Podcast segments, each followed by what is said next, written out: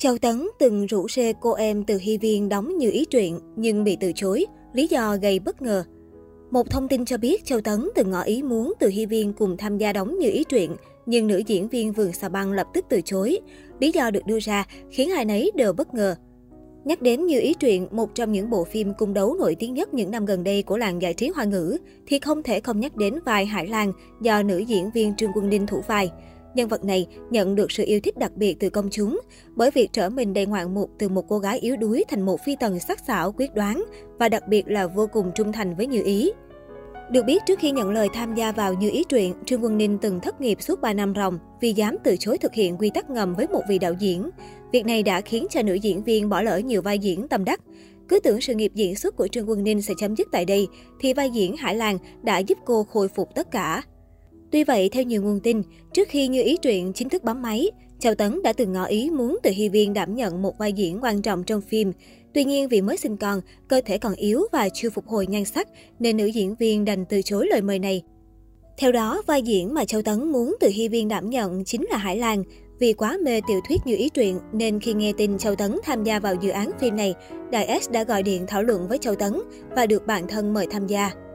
Với việc tiết lộ nữ diễn viên được chính Châu Tấn mời thử vai, nhiều người không khỏi bất ngờ với thông tin này, vì chẳng ai nghĩ Châu Tấn lại yêu mến và thân thiết với Từ Hy Viên như thế.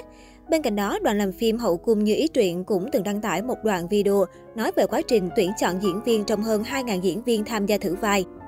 Trong đó có những tên tuổi đình đám cũng đều bị loại, điển hình như Tần Lam tham gia thử vai A Nhược, còn Tô Thanh và Ngô Cẩn Ngôn cùng thử vai lệnh phi về Yến Nguyễn.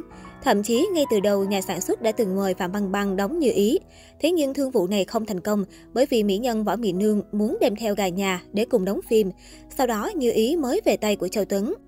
Từ một bộ phim nhận được rất nhiều sự trông đợi của khán giả, như ý truyện dần thất sủng khi phim bị delay quá lâu, hết bị đắp chiếu do lệnh cấm đến sự tranh chấp giữa các nhà đài. Và lúc đó một ngôi sao khác tỏa sáng có tên Diên Hy Công Lược gần như đẩy như ý truyện vào thế khó.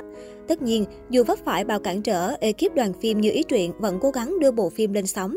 Kết thúc ngày đầu lên sóng, người xem để lại rất nhiều những ý kiến chê bai, cho rằng diễn viên quá già, trang phục xến rện, thậm chí là nội dung nhạt nhẽo. Tuy nhiên, qua 10 tập đầu rồi 10 tập sau, cứ thế phim được đón nhận nhiều thêm và dần dà trở thành tác phẩm lớn trong lòng khán giả.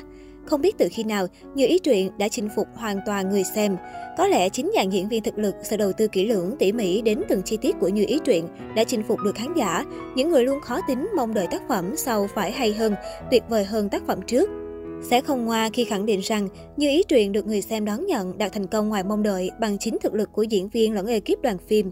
Sự tỉ mẩn chỉnh chu trong cách xây dựng hình ảnh, nước phim đậm chất cổ trang đời thành, cùng sự khéo léo trong cách bày trí cảnh quay, trao chuốt từng bộ đạo cụ, từ chén trà, bức tranh cây quạt hay những bộ trang phục vừa cổ vừa sang trọng của các phi tần đã giúp như ý truyện đạt điểm tuyệt đối ở phần nhìn.